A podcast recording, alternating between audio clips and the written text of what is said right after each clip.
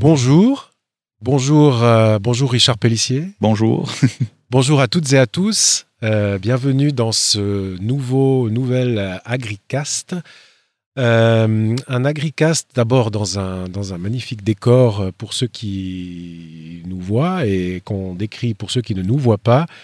Nous sommes sur la commune de Lutry, pas très loin du bourg de Lutry, mais sur les hauteurs. Nous avons devant nous un tapis de, vigne euh. Euh, il y a de moins en moins de feuilles.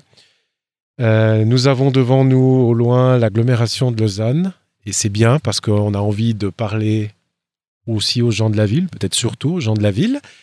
Et nous avons aussi au loin le Léman, ce beau Léman dont je crois il sera notamment question dans un petit moment sur les thématiques qui vont nous occuper aujourd'hui.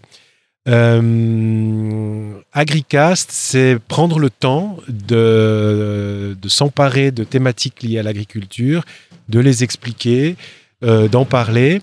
Et euh, aujourd'hui, avec Richard Pellissier, on, va aborder toute une partie des, aspects liés à la, aux effets ou aux prétendus effets de l'agriculture euh, dans l'environnement, dans la santé, dans les, traces de certains produits éventuels ou pas euh, dans les eaux. Euh, et on va essayer de, sans tabou et en disant les choses, de, détailler un petit peu tout ça, d'expliquer surtout, puis de rétablir un certain nombre de choses. C'est le but aujourd'hui.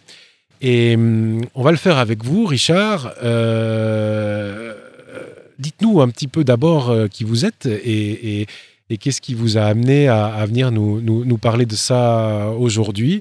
Euh, c'est quoi votre parcours d'abord? Alors, euh, bonjour à tout le monde. Richard Pellissier, je, suis d'origine valaisanne. Je, suis né dans un village qui s'appelle Saviès, qui, était, qui, est toujours très fortement viticole du point de vue agricole. Mon père avait une cave, donc j'étais depuis tout petit dans ce, dans ce milieu. Et euh, j'ai fait des études hein, par la suite. D'abord, euh, j'ai fait viticulture, œnologie à Changin. Et donc là, on est tout de suite euh, en contact avec les produits, les produits phyto, donc qui sera sujet en ce moment. Et ensuite, j'ai travaillé 18 ans dans la vente de produits phytosanitaires, soit 9 ans dans les, les produits phyto conventionnels et 9 ans dans les produits phyto bio. J'ai travaillé, c'est pour ça que je, je, tiens à préciser, spécialement en viti, en viticulture, euh, à la fin beaucoup en arbo. J'ai aussi des connaissances dans les, les, maraîchères, dans les sous-serres. Je connais moins les grandes cultures, mais euh, c'est un peu le même sujet. Et dans mon parcours professionnel, j'ai aussi fait l'école d'ingénieur en agronomie à Zollikofen à l'âge de 36 ans jusqu'à 42 en travail à temps partiel et je travaillais à 60 à côté. Dans les, dernières années, euh, il y, a, encore pas longtemps, j'ai été directeur d'une boîte de, produits phytosanitaires d'intrants en agriculture, donc euh, produits phyto, engrais et, tout ce qui va avec. Et je suis tombé sur cette problématique. Donc, on parlait déjà des deux initiatives au propre et euh, pour une Suisse sans pesticides. Et comme j'étais directeur, je, je, me suis dit là, il faut quand même, j'aimerais quand même savoir si, dans quelle mesure qu'est-ce que nous, de quoi sommes-nous responsables? Est-ce qu'on pollue beaucoup? Est-ce qu'on pollue peu? Parce que si on écoute euh, certains sons de cloche, ben, on est les plus gros pollueurs du monde, on a tout détruit. Puis de l'autre côté, si on écoute, euh, non, non, ça fait rien. Donc, euh, je me suis intéressé au sujet donc, pour savoir quelle était notre part de responsabilité et qu'est-ce que nous faisions.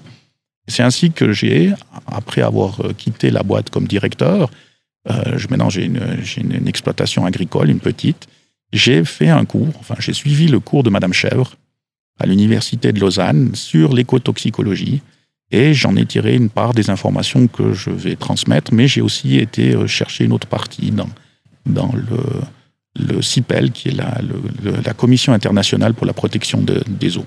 Voilà, donc c'est un peu là-dedans que j'ai pris le temps et que j'ai découvert pas mal de choses donc qu'on va discuter maintenant. Voilà je, me réjouis de vous entendre parce qu'évidemment, vous avez mentionné euh, les deux initiatives euh, sur lesquelles maintenant on sait que nous voterons en juin, le 13 juin 2021. Euh, Là, à l'heure où nous parlons, nous sommes en, en novembre 2020.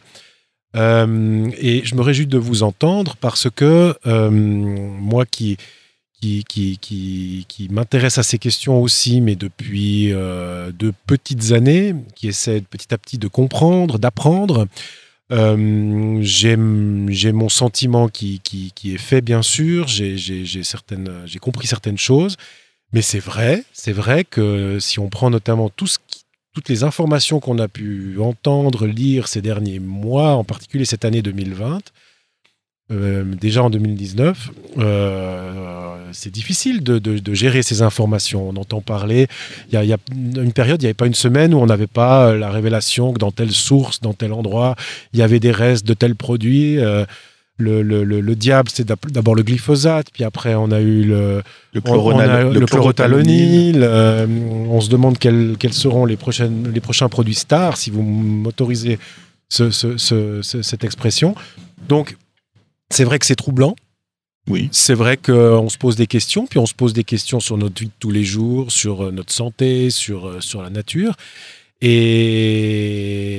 et puis, euh, certains se posent tellement de questions qu'ils ont, qu'ils ont, qu'ils croient avoir les réponses ou qu'ils croient avoir trouvé les responsables de tout ça.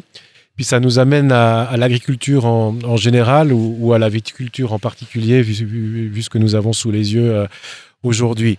Donc, je, suis vraiment content de, prendre le temps avec vous de, dérouler tout ça, on va dire, comme, vous l'avez comme vous l'avez expliqué et avec les motivations qui, sont les, vôtres.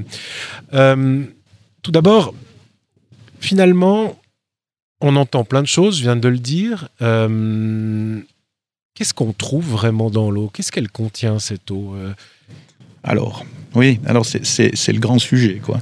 Mais je, vais commencer peut-être par le début, pour moi. C'est d'expliquer qu'est-ce qu'il y a comme matière chimique qu'on peut retrouver. Donc, on sait qu'actuellement, en Suisse, euh, sont homologués dans les usages agricoles un peu moins de 400 pesticides. Donc là, il y a insecticides, fongicides, euh, acaricides, euh, il y a tout, herbicides. Herbicides. Ça, c'est ce qui est homologué. 375, à vrai dire 376 en 2019, matières actives, ou 2020. Ça, ça change de une à deux par année. Avant, il y en a eu jusqu'à 2000, pas en Suisse, mais en Europe, mais maintenant on est à 376. L'Europe a à peu près la même quantité, elle doit avoir 400 ou peut-être un peu moins, je n'ai pas les chiffres exacts, mais ça reste dans les mêmes normes. Maintenant, la question c'est combien y a-t-il de produits chimiques? Et donc quand on parle de produits chimiques, c'est de matière donc une molécule qui se distingue d'une autre. Hein. Ce n'est pas les noms commerciaux. typiquement, le glyphosate, pour avoir 20 noms commerciaux, ça reste toujours le glyphosate. Donc il y a 376 euh, matières actives euh, différentes dans l'agriculture, mais combien y en a-t-il en dehors de l'agriculture? Ça, c'est la question. Combien y a-t-il de matières actives, donc différentes, dans, en hors agriculture en Europe? En Suisse, on n'a pas de chiffres. et vous pensez qu'il y en a combien? Écoutez, je ne sais pas. Euh, Alors, euh, quelques milliers Voilà. Alors, nous sommes à 140 000. 140 000. Voilà, homologués. Donc là, c'est un chiffre qui est, qui est connu, qui, qui, est, qui, qui, est avéré. Alors, euh, ça, je tire ça du cours de Madame Chèvre, justement, qui est. Il y a, y a un programme qui s'appelle REACH en Europe et qui répertorie toutes ces matières. Il y en a 140 000. D'accord. Maintenant, hors Europe, parce que l'Europe est une, partie du monde, on en a à peu près 1 200 000. On ne sait pas exactement. C'est parce qu'il n'y a oh. plus de comptage qui se fait. Donc il y en a énormément. Vous, n'allez pas du tout nous rassurer là pour l'instant. Ben, mais c'est la réalité. Alors vous allez me dire, on n'est pas dans le reste du monde, mais ces produits arrivent en Suisse. Mais je vais vous expliquer après comment. Mais voilà, ça c'est pour donner la quantité de matière active, donc de on ne parle pas de quantité en masse, on parle de quantité en nombre différentes de matières. Et les nombres différents qu'il y a. Donc, un peu moins de 400 identifiés, homologués agriculture, agriculture suisse. Et puis, soyons précis, mais vous l'avez été vous-même, 140 000, c'est le chiffre, c'est le total des matières actives identifiées au niveau de l'Union européenne. L'Union européenne, voilà. D'accord. Et on n'a pas ce, chiffre, ce chiffre, on l'a pas en Suisse. Non, voilà. Alors maintenant, on arrive à la question suivante combien on en, retrouve dans l'eau.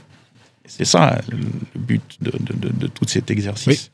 Alors, avant de commencer, j'aimerais juste préciser, là, on a justement, vous nous avez dit, le lac Léman, hein. c'est la plus grande réserve d'eau potable de l'Europe de l'Ouest, hein. et elle il y a à peu près 900 000 personnes qui la boivent. On n'a pas les chiffres exacts parce que c'est, il y, y a du côté suisse, il y a du côté français, mais c'est à peu près 900 000 personnes qui boivent cette eau. Et donc, il y a une commission internationale pour la protection des eaux du Léman qui est chargée d'analyser cette eau. Et dans le rapport 2019 que, j'ai lu, on voit justement que nous avons 376 pesticides en Suisse. Combien en recherche-t-on? Ce serait intéressant. Bon, on en recherche 376. Voilà. Et sur les 376, on en retrouve 28. Il y en a plein qu'on ne retrouve pas.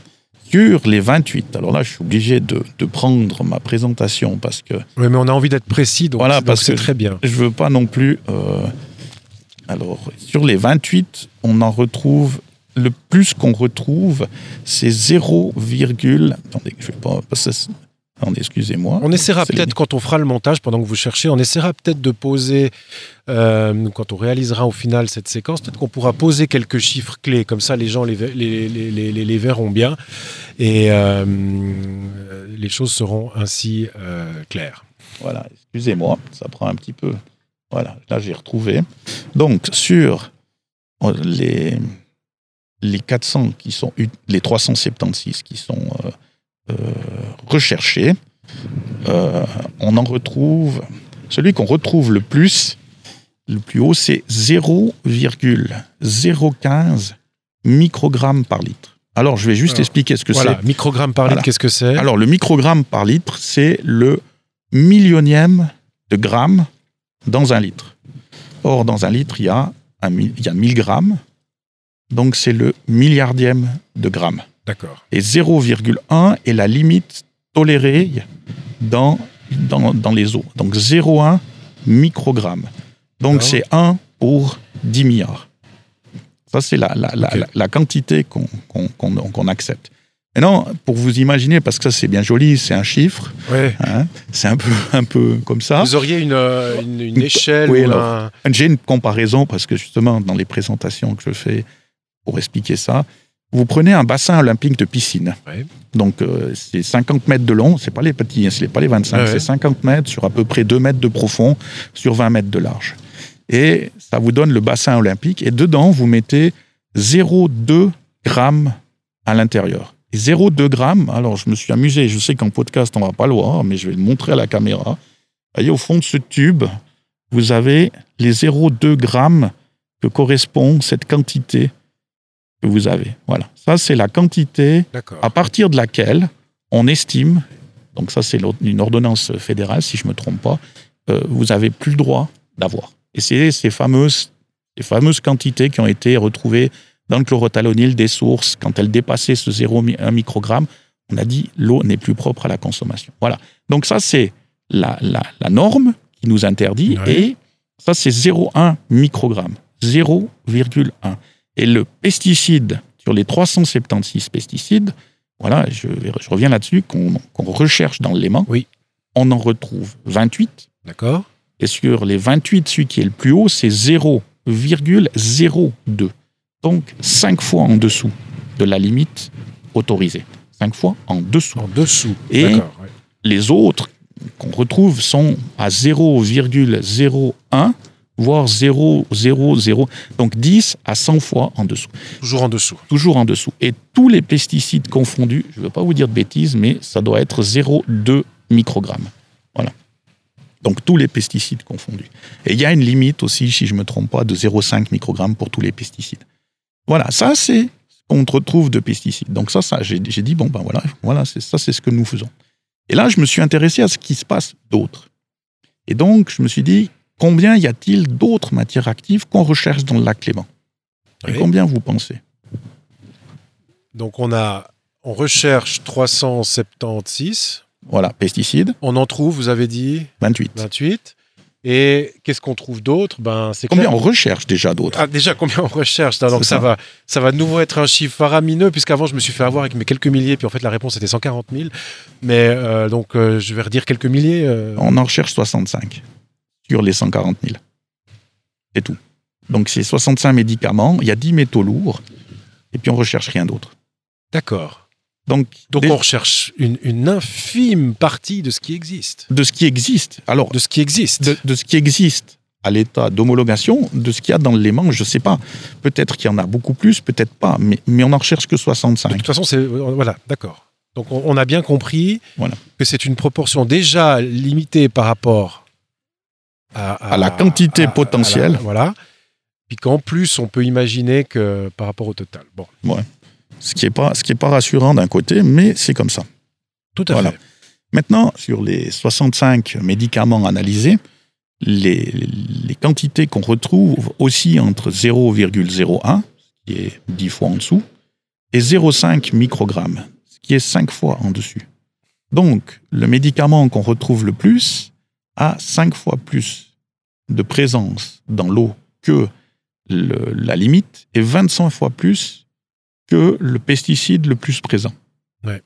Voilà, pour vous donner un, un ordre de grandeur. Donc ça donne le ton un peu, ça donne, ça donne un peu l'ambiance, si j'ose dire. Alors, ça on donne- peut- on, on va pas en faire de déduction Non, mais- je suis d'accord. non, mais, ça, veut, ça veut surtout dire que le- les pesticides, en tout cas en masse, ne sont pas les plus importants en masse. individuellement. Après, même globalement, puisque globalement, tous les pesticides sont inférieurs à au, seul, au médicament qui est le plus présent. Donc, il y aura encore d'autres. Enfin, après, on rentre dans des calculs, mais voilà. Ça veut dire que la, la- la- la quantité de pesticides est nettement inférieure aux médicaments en général. Voilà. Maintenant, question qui va se poser, c'est oui, c'est bien, c'est bien d'avoir ce, ce genre de, de réflexion, mais quelle est la dangerosité du produit? Alors, en effet, parce que finalement, la, la masse c'est une chose, mais si je provoque un peu, je dis bon, mais finalement, peu importe, parce que si tout d'un coup il y a une grande masse de quel- ou une masse conséquente de quelque chose qui s'avère d'être d'une ne pas être dangereux ou d'une dangerosité relative, alors qu'un autre produit pourrait être dangereux dans une plus petite quantité, le, le- le- le raisonnement il, il perd une ou en tout cas partie de sa de sa pertinence. Bien entendu, puisque dans l'eau, on retrouve aussi des additifs alimentaires Voilà. qui sont sûrement supérieurs aux médicaments, aux pesticides, qui sont des produits chimiques, Ouais. Mais qui sont, en tout, cas, en tout cas théoriquement, pas dangereux pour l'humain. Ouais. Voilà. Donc, Donc la dangerosité. Là, là, on parle de la dangerosité. Alors, la dangerosité des, des- des- des produits chimiques euh, homologués en Suisse, ah, juste une petite précision, quand je parle des 376 produits chimiques, je, je dois, c'est des 376 molécules, hein, parce qu'on a des produits de synthèse et bio. Oui. Oui. c'est pas que des produits de synthèse, c'est des, des molécules qui soient bio ou euh, conventionnelles. Donc, Ouais. ça, c'est tous les produits homologués dans l'agriculture. Donc, tous les produits homologués dans l'agriculture, comme base de, de traitement phytosanitaire, qu'ils soient euh, de, de synthèse ou bio, doivent suivre un processus sur leur dangerosité. Elle est, en- là je vais résumer, mais elle est en trois phases. La première, c'est de voir déjà ben, l'effet sur le- le- la cible. Si vous avez un champignon, si vous avez une herbe, si, vous, si c'est un insecte. Ça, c'est le, principal pour la firme qui le met, commercialise, c'est de savoir sa- son efficacité. Parce qu'en en dessous de ça, on ne va pas l'homologuer. Voilà. Et ça, c'est quelque chose qui n'est pas lié à la dangerosité. Puis après, on va tester euh, la dangerosité sur le- le- les auxiliaires et tout, tout l'environnement. Donc l'environnement, c'est-à-dire, il y, y a une batterie de tests, c'est assez complexe, je ne vais pas rentrer dans le détail, je ne Mhm. le connais pas non plus par cœur, mais il y a une batterie de tests sur les algues, sur enfin, les mollusques, je ne enfin, je connais pas exactement, mais enfin sur différents types d'organismes vivants pour pouvoir homologuer. Oui. C'est-à-dire qu'en dessous de ça, si, vous, si, si ça atteint tel type d'organisme à partir de telle matière, vous n'avez pas le droit d'homologuer. Puis il y a un troisième qui est, qui est la dangerosité sur l'humain. Donc, euh, on- ils le font bien entendu pas sur des humains. On n'a pas tellement de droits, mais c'est un peu compréhensible. On le fait plutôt sur des, des, des, des- des souris ou des rats, puis après, ils reportent euh, par rapport au poids à- de, de la- de l'animal, le poids de l'humain, et puis ils divisent encore, ils ont des, des normes de sécurité. Enfin voilà, ça, c'est les trois types de tests qu'on Oui. fait. Ils sont assez poussés. Pour les autres produits chimiques, il y a une directive européenne qui s'appelle REACH, dont le but était de répertorier et de faire des tests sur les 140 000 produits. Mais l'industrie ou le lobbying, je ne sais pas, il n'y aura que les produits qui dépassent une tonne à la production. Donc tous les produits de moins d'une tonne à la production, mais par entreprise. hein. Oui. Il y a 100 entreprises qui font 990 kilos, il n'est toujours pas homologué. Il faut que l'entreprise fasse plus d'une tonne de matière active. C'est encore pas la matière vendue, parce que quand vous utilisez un spray dans votre maison, il y a peut-être un gramme à l'intérieur sur un litre. Donc c'est le 1 gramme. Il faut dépasser 1000 kilos, de, de- une tonne de ce gramme-là. De ce gramme-là. Voilà. Et si vous faites ça, alors à ce moment-là, vous devez passer par ce système d'homologation, enregistrement. Il y a aussi une batterie de test, mais elle est moins grande que dans les phytos. Et sur les 140 000, il n'y a que 30 000 qui ont été testés. Il y en a 110 000 qui n'ont jamais atteint cette barrière ou cette limite d'une tonne et donc qui n'ont pas de test à faire. Voilà, c'est pour donner, sur les 140 000, on sait la dangerosité de 110 000 avec une batterie de test allégée qui n'est pas autant que les phytos. Voilà. D'accord. Maintenant, pour les 1 200 000 qu'on parle hors Europe, on a très peu de connaissances. Alors, je peux m'imaginer qu'aux États-Unis ou dans certains pays, c'est fait. Je peux m'imaginer que dans d'autres pays, il n'y a aucun test. Et vous les utilisez, et puis voilà. Ou alors très limité. Voilà. Donc ça, ça nous donne la dangerosité par rapport au produit. Ok. Une, idée, parce que une idée précise, on n'en a pas.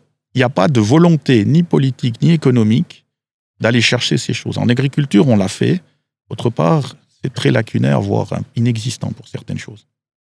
Donc, on cherche plutôt ces produits de l'agriculture. On mesure ou disons, on étudie plutôt aussi leur dangerosité à eux. Et puis, si je résume un petit peu très, très, très, un peu grossièrement, euh, on a un certain nombre de notions, d'informations et de connaissances sur le reste, mais on cherche moins, on contrôle moins, on mesure moins la dangerosité. Ça ne veut pas dire qu'on ne le fait pas, oui. mais ça veut dire qu'il y a plusieurs, il y a, il y a, il y a, il y a deux poids, deux mesures, euh, quelque part entre, entre le, ce qui est. En tout cas, c'est la, par rapport. La réalité nous indique ces champs de choses. C'est un peu la tendance que donne ce que vous nous dites. Voilà, et c'est ce, que, ce, que, ce, Alors, qui, ce qui est connu. D'accord, moi je vous entends bien, mais finalement, tout ça c'est bien joli, euh, très bien, on a fait ces constats. En attendant, on sait aussi qu'il y a un certain nombre de risques ou de doutes sur un certain nombre de produits ou de substances. Je peux plutôt parler de substances dans des produits. Et que face à ça, la posture peut être de dire bon bah il y a un doute ou bien certaines choses sont dangereuses à certains niveaux, donc prudence, donc principe de précaution. Oui. Ah ouais, alors ça c'est et puis on peut, on peut comprendre ça, c'est-à-dire que la posture après c'est une posture presque philosophique, c'est de dire bon bah il y a un doute, j'en veux pas, je touche pas. Alors, c'est le principe de précaution. Le principe de précaution. C'est toujours, alors justement, on revient toujours et c'est Qu'est-ce que vous en faites du principe de précaution? Moi, j'en fais rien, personnellement. Mais le principe de précaution, si on le met, si on le met en avant et si on l'applique, alors je pense qu'il faut l'appliquer partout. Et euh, je me suis imaginé une fois pour dire un enfant qui se lève le matin, euh, ben déjà il va dormir dans des draps qui auront été traités ou en tout cas alors traités dans les substances qui contiennent le drap, mais aussi ça, a été lavé avec des substances chimiques, des, lessives par exemple. Ensuite, il va se lever, il va poser ses pieds sur un parquet. Un parquet, c'est des, peintures, c'est des, additifs. Les murs dans sa chambre ont été peints. Alors les murs intérieurs, pas toujours, mais les murs extérieurs contiennent des herbicides qui sont homologués en agriculture, donc ils n'ont pas subi les mêmes tests. Ensuite, ben, il va sûrement aller euh, euh, manger quelque chose. On peut discuter, mais c'est pas le sujet puisqu'on les connaît, mais on peut discuter de tout ce qu'il y a dans la nourriture. Mais s'il prend par exemple un verre qui est posé sur une armoire à l'envers, l'armoire aura été peint avec un produit qui éventuellement peut se retrouver toujours de quantité infime. Mais alors, principe de précaution, après, il va prendre le bus, dans le bus, les sièges ont été inifugés, ça c'est quelque chose que je vais vous expliquer après. Euh, il arrive à l'école, il marche sur du goudron. Dans le goudron, il y a certains herbicides. Euh, enfin bref, moi je, je, comprends. Je comprends le principe de précaution. Mais ce que je ne comprends pas, c'est qu'il est utilisé dans l'agriculture pour tout interdire, ce que je peux comprendre, mais pas autre part. Moi, je fais un autre parallèle. l'heure où nous parlons, le jour où nous parlons, nous sommes en pleine seconde vague du, coronavirus. Et hum, dans ce contexte, finalement, on se rend là aussi compte que si on appliquait le principe de précaution à, l'extrême, comme on veut l'appliquer dans le domaine des, produits phytosanitaires, alors ce serait le confinement permanent jusqu'à ce que l'affaire soit classée. Alors je crois qu'il y a encore un détail, mais c'est bien que vous reveniez là-dessus. Euh, en début Et on ne le fait pas, je veux dire. Euh, mais, mais j'ai eu cette discussion avec Madame Chèvre euh, il y a, au début de, de la pandémie. Euh, on a, tout le monde se lave les mains actuellement avec des, des, alcools ou des ils ont tous des additifs. Ah, je vous vois venir, oui. Ouais, mais, mais ils ont tous des additifs et on a enlevé la nécessité d'homologuer en début de pandémie pour être sûr d'en avoir assez. Donc actuellement, on a des produits qui sont mis sur les mains dont on n'a pas testé la dangerosité. Alors attention, hein, je, vais quand même préciser. Je ne dis pas que l'alcool dedans n'est pas connu. Mais il y a tout le temps des additifs qui, eux, ne sont pas connus et qui vont se retrouver où? Laver les mains, lavabo, épuration et dans le, dans le, dans, dans la clément sur pour tout nous et, dans la, et dans la nature. sur nous, mais ça va se retrouver dans l'eau de toute façon parce que c'est des molécules qui sont plus ou moins stables. Et puis sans, sans, parler du, mais ça c'est un autre sujet, euh, du, du, plastique ou de certaines matières. Bah, les masques, déjà les masques, les masques. Alors, j'allais dire. Les agriculteurs les retrouvent dans les champs actuellement. Mais hein. oui, et puis il y a des gens qui ont, on voit un peu partout. Mais revenons à votre propos. Vous vouliez parler aussi euh, des substances, euh, comment dit-on, euh, uni... à inifuge, oui. À inifuge. Alors, ouais, je, je voulais... Oui, je vous écoute. Hein. Oui, c'est bien. donc, dans les années 70, 60, j'ai plus le, détail, hein, on, on, on enfin, les plus anciens se rappellent qu'il y a des maisons qui ont brûlé entièrement parce qu'une allumette était tombée sur le canapé, le canapé avait brûlé d'une vitesse rapide, les bridaux, tout avait brûlé, la maison, enfin bref, ça avait été, alors, ça avait été impossible à éteindre. Donc, depuis un certain nombre d'années, je n'ai pas le. Parce qu'il y a les, dates d'entrée, mais enfin, on a inifugé tous ces, produits pour éviter ces drames. Bon, on a, commencé par les PCB à base de chlore. Et là, on s'est quand même rendu compte que des produits à base de chlore étaient dangereux. Donc, on, après, on a utilisé les PBE ou PC, PCE, j'ai plus, enfin, je pourrais retrouver, mais c'était à base de brome.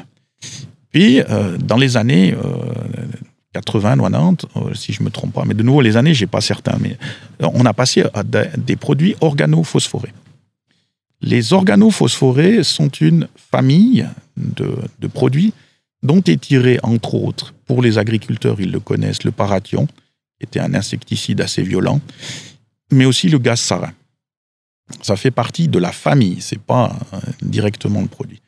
Et on nous a interdit dans l'agriculture tous les produits à base d'organophosphorés, entre mhm. autres le chlorpyrifos méthyle et le chlorpyrifos méthyle que les, agriculteurs connaissent sous le Reldan, le nom de Relnan et, Pyrinex. Ça, c'est les noms commerciaux, c'est pas le nom des matières. Et on nous a interdit ça parce que, entre autres, c'était dangereux pour l'eau. Or, tout ce qu'on a actuellement, que ce soit les sièges de voitures, les ordinateurs, les rideaux, les meubles, sont inifugés avec ces produits qui sont des organophosphorés dont on connaît quasiment rien ou très peu et qu'on en produit 500 000 tonnes par année. On en produit 500 000 tonnes pour cet usage, on en met partout. Donc je peux quand même m'imaginer qu'une partie se retrouve et dans la nature et dans les eaux. Et il y aurait des études qui diraient que si vous roulez trois heures dans une voiture, vous en êtes recouvert, surtout au début. Donc, c'est des produits. Alors, je ne dis pas que c'est les mêmes utilisés qu'en agriculture, mais c'est les mêmes familles. Et c'est des produits dont on n'a pas testé la dangerosité ou très peu testé la dangerosité. Et on les retrouve. Ça, c'est un paradoxe de notre société. C'est ce qui me revient à dire, on, en est. Alors, Madame Chèvre, je, la cite souvent, mais on en a partout des produits chimiques. On en a partout. Alors, on en a partout, oui, euh, à vous entendre, c'est clair, et vous vous l'expliquez bien. On en a partout et on met le prisme, on met le, focus sur euh, les produits phytosanitaires et donc sur, euh, sur l'agriculture. Mais on pourrait finalement, est-ce qu'on pourrait pas se dire un peu pragmatiquement, bon, bah, quitte à attaquer la problématique de la présence chimique dans la nature, dans notre vie, quitte à l'attaquer quelque part, attaquons-la ici. D'autant que ça concerne l'alimentation, c'est quand même euh, super sensible, c'est quand même ce qu'on ingurgite, etc. Et puis que, ma foi, euh, quand on aura hum, quand on aura réglé ce problème, on aura réglé hum, certains petits bouts, mais on aura, réglé, on aura réglé un, problème. Puis peut-être que les eaux, elles seront bien meilleures, euh, par exemple, dans les, dans les zones rurales. Et puis à faire classer.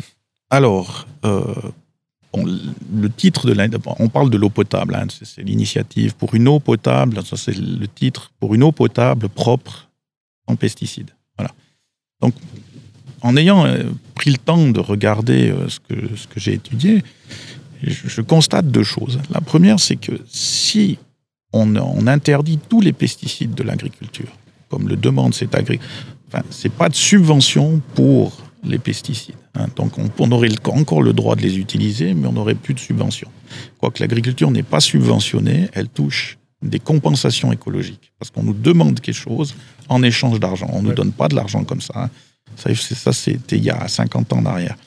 Enfin bref, si on, cette initiative demande justement euh, l'interdiction de l'utilisation de ces pesticides et elle a nommé cette initiative pour une eau propre sans pesticides. Et c'est là que je, je trouve qu'il y a deux, pour moi, mais après on peut en discuter, pour moi il y a deux contre-vérités. La première, c'est que ben, comme le, cette initiative, euh, son titre c'est pour une eau, son titre complet, hein, voilà. Pour une eau potable propre et une alimentation saine, pas de subvention pour l'utilisation de pesticides et l'utilisation d'antibiotiques à titre prophylactique. Donc, dans l'intitulé, on dit pour une eau potable propre et une alimentation saine, pas de subvention pour l'utilisation de pesticides. Ce qui, veut dire que une fois qu'on aura supprimé les pesticides de l'agriculture, pour moi, il n'y a plus de pesticides dans l'eau.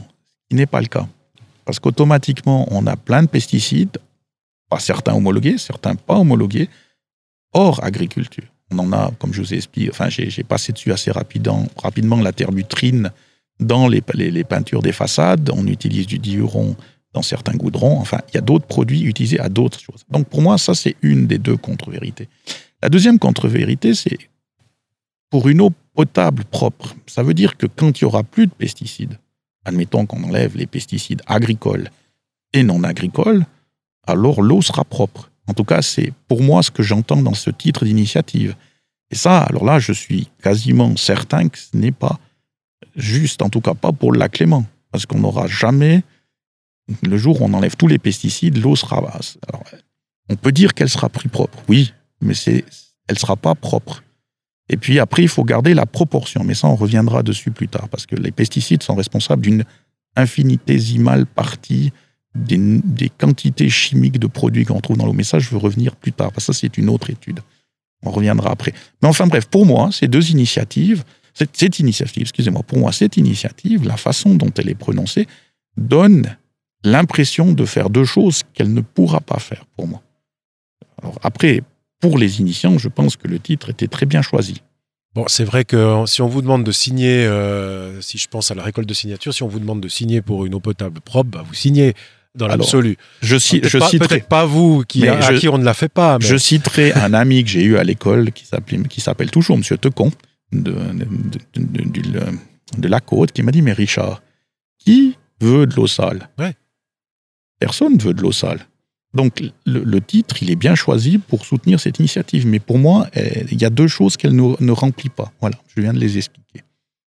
Et alors, vous, vous disiez à l'instant, euh, vous parliez des proportions qu'il peut y avoir. Euh, à pesticides et autres. Et autres. Est-ce qu'on peut expliquer ça? Oui, alors il y a, on a peu d'études là-dessus, mais euh, on a certains chiffres. Entre autres, il y a l'Union suisse des paysans qui a repris une étude qui avait été faite, alors maintenant je n'ai plus en tête, mais c'est le, je crois la NAVA, si je ne me trompe pas.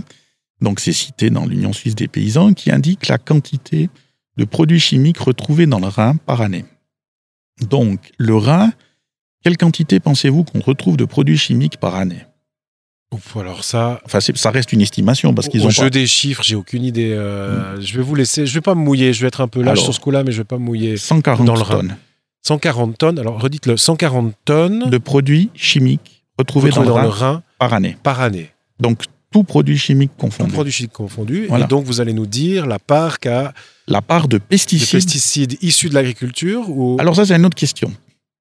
La part de pesticides. Là-dedans, euh, bah, maintenant que je vous ai écouté depuis un moment, je vais considérablement réduire le, chiffre. Donc, euh, est-ce que ce serait quelques pourcents? Alors on est à une tonne. Une tonne sur 140 tonnes. Sur 140 tonnes, d'accord. Après, il faut quand même préciser que sur les 140 tonnes, je dirais peut-être la moitié. Moi, j'ai de nouveau, il faut il y, a une étude là-dessus. Ce sont des additifs alimentaires. Hein. Ouais. Donc, ouais, euh, donc il, faut, faut relativiser. Mais, mais, quand même, ces additifs alimentaires. Et les autres, dans les, 139, les 139 tonnes, on trouve de tout. De tout, de tout. Maintenant, connaissant ce que que nous avons dans l'aimant et connaissant les types d'analyse, je ne pense pas que dans le Rhin, ils ont analysé les 140 000 matières probables. De nouveau, on, trouve ce qu'on cherche. Voilà. Et puis, par contre, dans les pesticides, je pense qu'on les cherche tous. Mais de nouveau, dans les pesticides, il y a plusieurs choses à savoir. Premièrement, il y a les pesticides utilisés par l'agriculture suisse en Suisse. Ensuite, il y a les pesticides utilisés dans l'Union européenne, mais importés avec les aliments. Et là, je fais un petit aparté, typiquement le glyphosate. Donc, il y a eu une étude en début d'année, l'année passée, qui, discute, qui, nous expliquait que 60% des aliments vendus en Suisse contiennent du glyphosate, mais quasiment aucun journaliste n'a précisé, à part le temps, par M. Nantermo, je dois quand même le dire, c'est le seul qui a bien précisé que aucun aliment produit en Suisse ne contient du glyphosate. Donc ce produit-là va être importé par l'aliment, ingéré par l'homme, et il va se retrouver où? Bah, Dans les urines. Dans les urines, donc. Donc il y a oui, en gros, euh, si, si on retrouve du glyphosate. Euh, non, non, je peux pas dire que c'est que. Non. non, mais. Ah oui, parce que moi j'allais caricaturer parce que c'est parce que j'ai mangé des pâtes et puis bu de la bière. Non, non, non, non, faut pas dire. Non, mais il faut. C'est juste que vous avez les pesticides que l'agriculture suisse utilise en Suisse. Elle les utilise et elle ne les met, elle n'applique jamais. Euh, si on parle de glyphosate, elle ne le met jamais sur la plante. Voilà, c'est la différence. Elle ne met jamais sur la plante. Après, vous avez les pesticides utilisés en Union européenne, transportés en, Suisse, oui. qui sont après se retrouvent dans les eaux. Oui. Vous avez, par exemple, l'AMPA, qui est le, moyen de découvrir la quantité de glyphosate qu'il y a dans l'eau. Oui. On, on, cherche l'AMPA. Or, on n'arrive pas à différencier, différencier l'AMPA des lessives de l'AMPA du glyphosate. Donc, on, sait l'AMPA total, mais on n'arrive pas à le, à le certifier. D'où le fait que dans le Rhin, pour revenir à l'exemple d'avant, on ne peut pas complètement euh, faire une typologie des tonnes par tonne, si j'ose dire, de, des provinces. Alors après, je peux m'imaginer que sur la quantité de pesticides, euh, l'agriculture est peut-être responsable de la plus grande partie. Je ne veux pas non plus dire que ça, à mon avis, c'est quand même important de le dire et de, s'arrêter là-dessus. C'est-à-dire qu'il n'y a pas une, une, une, négation de votre part ou de, des défenseurs de l'agriculture du fait qu'il y aurait euh, zéro effet, que tout va bien, Madame la Marquise. Non, non, mais ça, c'est. C'est pas le message. Non, alors c'est non. Le but, c'est vraiment d'aller voir ce qu'il y a. c'est de le mettre dans les justes proportions. Voilà, et puis de comprendre, parce que c'est quand même dans notre intérêt de comprendre qu'est-ce qu'il y a réellement. Et, voilà. Donc là, on a une, compréhension. Après, il faudra aller dans le détail de cette, de cette, euh, de cette étude. Je vais peut-être prendre le temps, si j'en ai maintenant qu'on est nouveau en confinement, peut-être le temps. Mais c'est de nouveau, qu'est-ce qu'il y a réellement à l'intérieur? Parce que là, on a, on a des, des ici, on a, dans l'aimant, on a plutôt les proportions entre les molécules qu'on qu'on regarde et les, les, quantités qu'on retrouve au mètre cube. Euh, dans cette étude de, du Rhin, c'est plutôt la quantité en masse. Donc il faudra aller voir aussi qu'est-ce qu'ils ont cherché. Voilà. Mais en tout cas, ça nous donne une proportion. Mais alors, ce que je suis sûr, c'est que je suis quasiment sûr, les 376 pesticides, vu que c'est quelque chose de standard, ils sont tous analysés. Ça, on les a, on, les, a trouvés. On les cherche On les a trouvés. Voilà. D'accord. Alors, moi, ce qui m'intéresse encore, enfin, la question que je me pose encore, c'est que finalement, euh, le monde agricole, me semble-t-il, n'a pas attendu qu'il y ait ces deux textes, puisqu'on a parlé d'eau potable propre, mais il y a une autre initiative, on l'a dit au tout début, hein, il y a deux initiatives, puis une partie de ce qu'on dit répond ou permet de répondre aux deux textes, euh, même si l'autre porte moins sur l'eau. Sur, sur euh, finalement, ça fait quand même un moment que les choses évoluent. On, sait qu'après la Deuxième Guerre mondiale, il y a eu une, sorte d'intensification dans le traitement des plantes, du, recours aux produits, l'ambiance était complètement différente, il fallait, nourrir la population, on ne voulait pas revoir des disettes ou des famines ou des choses comme ça, la population augmentait, etc. Bon. Mais quand même, au bout d'un certain temps, on s'est rendu compte aussi qu'il y avait des problèmes ou qu'il fallait adapter les choses. Puis l'agriculture, elle n'est pas restée figée dans un fonctionnement d'affreux, euh, vous l'avez dit avant, d'affreux pollueurs ou d'intensivité. Alors, ouais. Les, choses, elles ont évolué. Alors, elles ont beaucoup évolué. Et ça, on en, à en croire ce qu'on entend aujourd'hui, ça, on n'en voit pas les effets. Alors, euh, bon. C'est vrai ou c'est pas vrai? Bon, alors, On a l'exemple, le DDT. Le Qu'est-ce que c'est? Le DDT C'était un insecticide qui a été inventé par des chimistes balois, si je me trompe, et qu'on retrouve encore actuellement c'était la stabilité de la molécule. Voilà, ça c'est encore un sujet qu'on n'a pas encore discuté, c'est la stabilité des molécules. Donc le DDT a été utilisé à l'époque et il posait un très gros problème, il se concentrait dans la chaîne alimentaire. C'est-à-dire que vous aviez le plancton qui en mangeait, alors je dis un chiffre 1, Après, il était mangé par un petit poisson qui mangeait que le plancton, il était à 10. Et le petit poisson était mangé par un plus gros poisson qui en mangeait tellement qu'il était à 100. Et puis le héron qui mangeait le gros poisson, pour finir, il était à 10 000 et puis il mourait. Voilà, c'est là, c'est ce qu'on appelle la, concentration dans la chaîne. Je sais plus le nom exact, mais c'est ça. Vous avez une concentration dans la chaîne alimentaire qui fait que le dernier au sommet, il va manger des quantités de cette matière vu qu'elle elle, reste stable. Voilà. Et ça, c'est un exemple. Moi, j'ai retrouvé des plans de traitement. Euh, je l'ai à la maison euh, dans les années. Euh, j'ai plus la date, mais il faisait cinq traitements en viticulture. Mais les noms, il y avait de l'arsenic, il y avait euh, des produits que maintenant on n'oserait même pas toucher qui ont été interdits. Et après, on est venu sur des produits qui ont été moins dangereux, puis on est venu encore sur des produits moins dangereux. Il faut aussi voir que la batterie de test a aussi augmenté avec le temps, les connaissances ont augmenté, donc on est très attentif. Donc on a diminué de façon énorme la dangerosité parce qu'on a suivi ces choses. Il y, a, euh, il y a une très belle présentation que je peux vous proposer, c'est M. Olivier Viré qui est, à la direction de l'agriculture du, canton de Vaud. Voilà, qui fait une présentation de tous ces produits qui ont disparu. Il y en a une quantité énorme qu'on a arrêté. Et on, a, on va encore en, arrêter. On n'est pas. Enfin, moi, personnellement, je, bio, pas bio, pas, pour moi, c'est pas noir ou blanc. Le, bio, je pense que plus on va aller de l'avant, plus il va s'imposer. Maintenant, il y a une vitesse. On peut pas. Je veux dire, les abricotiers en vallée, on sait qu'en bio, contre la monilia, c'est quasiment pas possible. On a tout le problème des betteraves sucrières et de la jaunisse actuellement. On peut revenir dessus après. Mais c'est aussi un autre, un autre sujet. Mais il y a des choses qui sont faisables facilement. Je veux dire, ici, alors, typiquement, on est dans le Lavaux. Hein. Toutes les vignes que vous voyez ici, parce que j'étais dans ce métier-là, elles sont en confusion sexuelle. C'est-à-dire qu'on met des petites capsules. Ça fait drôle, vous nous amenez un vocabulaire là tout d'un coup. Les, voilà, je vais expliquer, les gens vont pas comprendre. Je vais expliquer.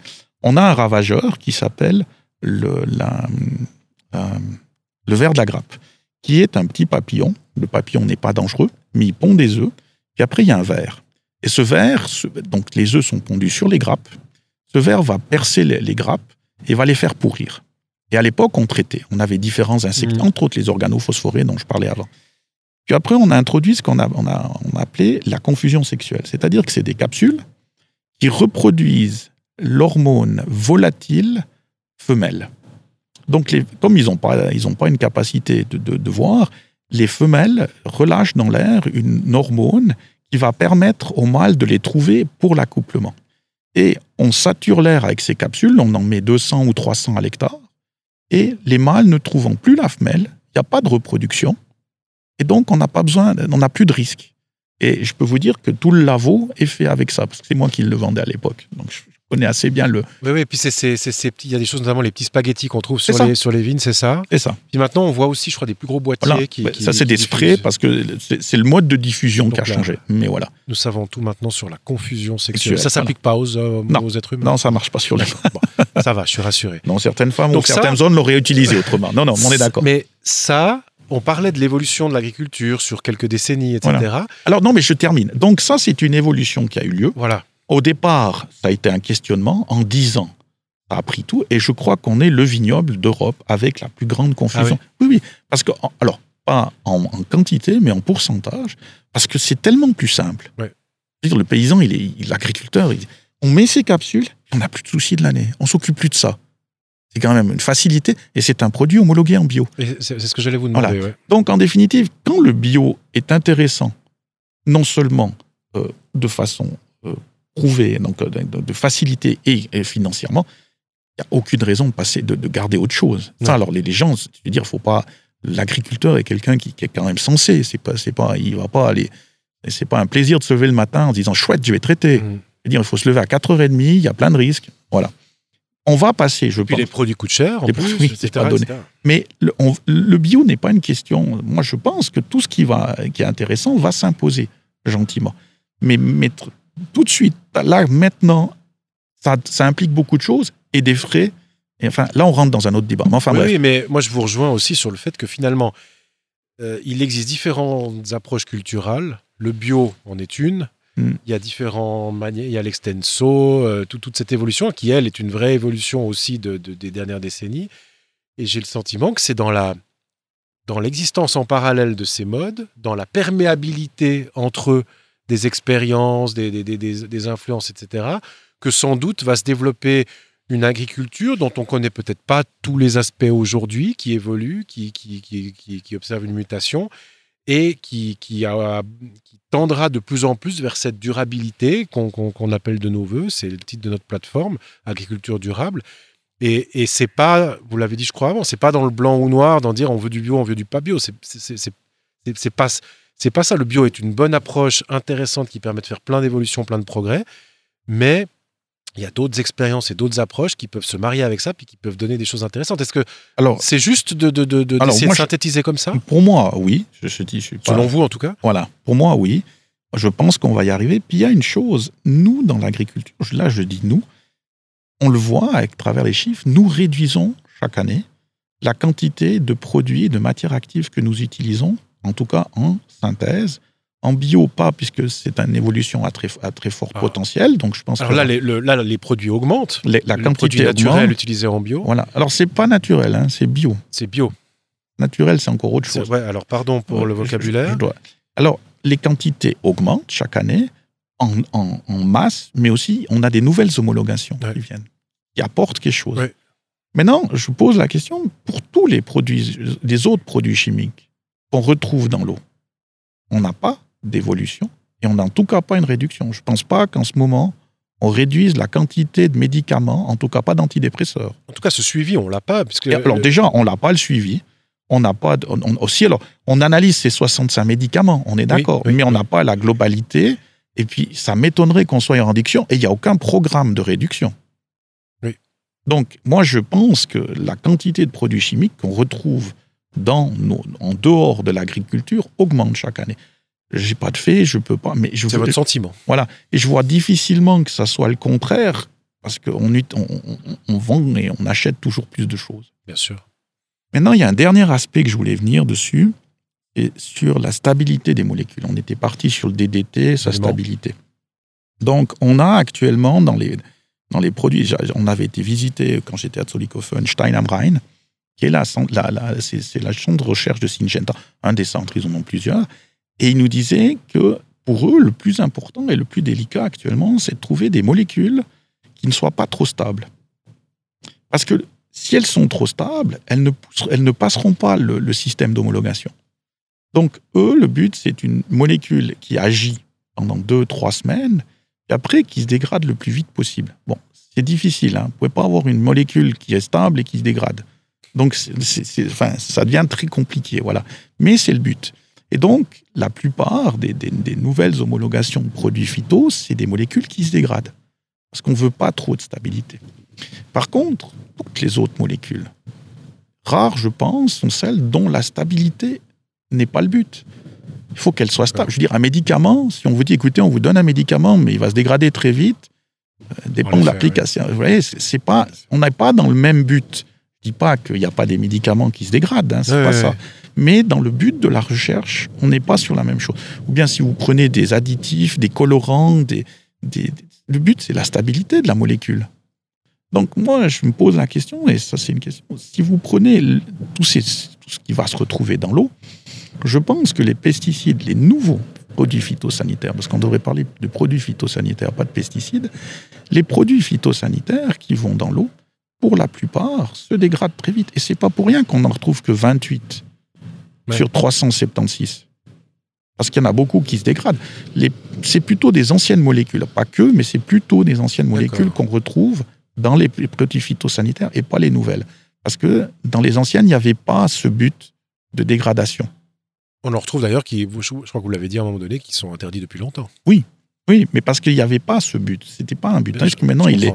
Tandis que dans tous les autres produits, il n'y a pas ce but. Mmh. Donc moi, je pense que les, les océans, les mers, la finale de tout ça, risque de voir beaucoup de ces produits et qui, qui restent sur place. Pour les produits phytosanitaires, je ne suis pas en train de dire qu'il n'y en aura pas, mais il y en aura moins parce qu'on l'a vu, hein, et, ils dureront moins longtemps. Voilà. D'accord. Bon, mais Richard Pellissier, euh, j'ai l'impression qu'on a fait le tour. La question, ce serait peut-être prétentieux, mais en tout cas des éléments que vous aviez, que vous avez pointés, que vous, aviez envie d'exprimer. et puis qui donne un éclairage sur tout ça très intéressant, différent de ce qu'on entend souvent et à mon avis qu'il faut, faut prendre, en, prendre en compte dans, dans, dans, l'analyse que tout un chacun peut faire de, de ce sujet qui, euh, on le sait, est très émotionnel. On parle de notre santé, on parle de notre nourriture, on parle de l'environnement, donc tout ça est très, est très sensible. Mais merci d'y avoir amené peut-être une dimension, euh, essayant de se rapprocher de, de, de, quelques constatations, de quelques faits, de quelques réalités oui, si je puis dire. Des choses que l'on de, mise en perspective, euh, etc. Puis beaucoup de choses peut-être qu'on ne connaît pas ou qu'on ne sait pas. En tout cas, moi, j'ai appris des choses aujourd'hui. Et, je, je, crois, je, crois qu'en plus, on ne sait pas tout. C'est ça surtout. On ne sait pas le dixième ou le centième. C'est un sujet qui est encore pleinement à découvrir. En tout cas, rien n'est blanc, rien n'est noir. Et euh, on ne peut pas prétendre régler tout ça en quelques claquements de doigts euh, sur des matières, sur des sujets aussi complexes. Merci infiniment. Euh, cette conversation va se retrouver sur l'Agricast euh, et sur toutes les plateformes bientôt, euh, liée à agriculture durable. Agriculture durable qui continue son, son chemin d'information à la population, qui n'est pas centrée sur la question des produits phyto, qui est centrée sur l'agriculture. Et puis, je ne l'ai pas dit au début, mais j'aimerais bien signaler que remercier nos hôtes d'aujourd'hui. Ah oui, si, on, si, on, a cette belle vue, c'est parce qu'on est dans, le, dans un très beau nid qui est le, le domaine de Bory, donc sur les hauts de, de Lutry, chez la famille Rouge qui nous accueille aujourd'hui et on profite pour saluer au passage et pour remercier. Venez à la cave, venez déguster ce qu'ils font.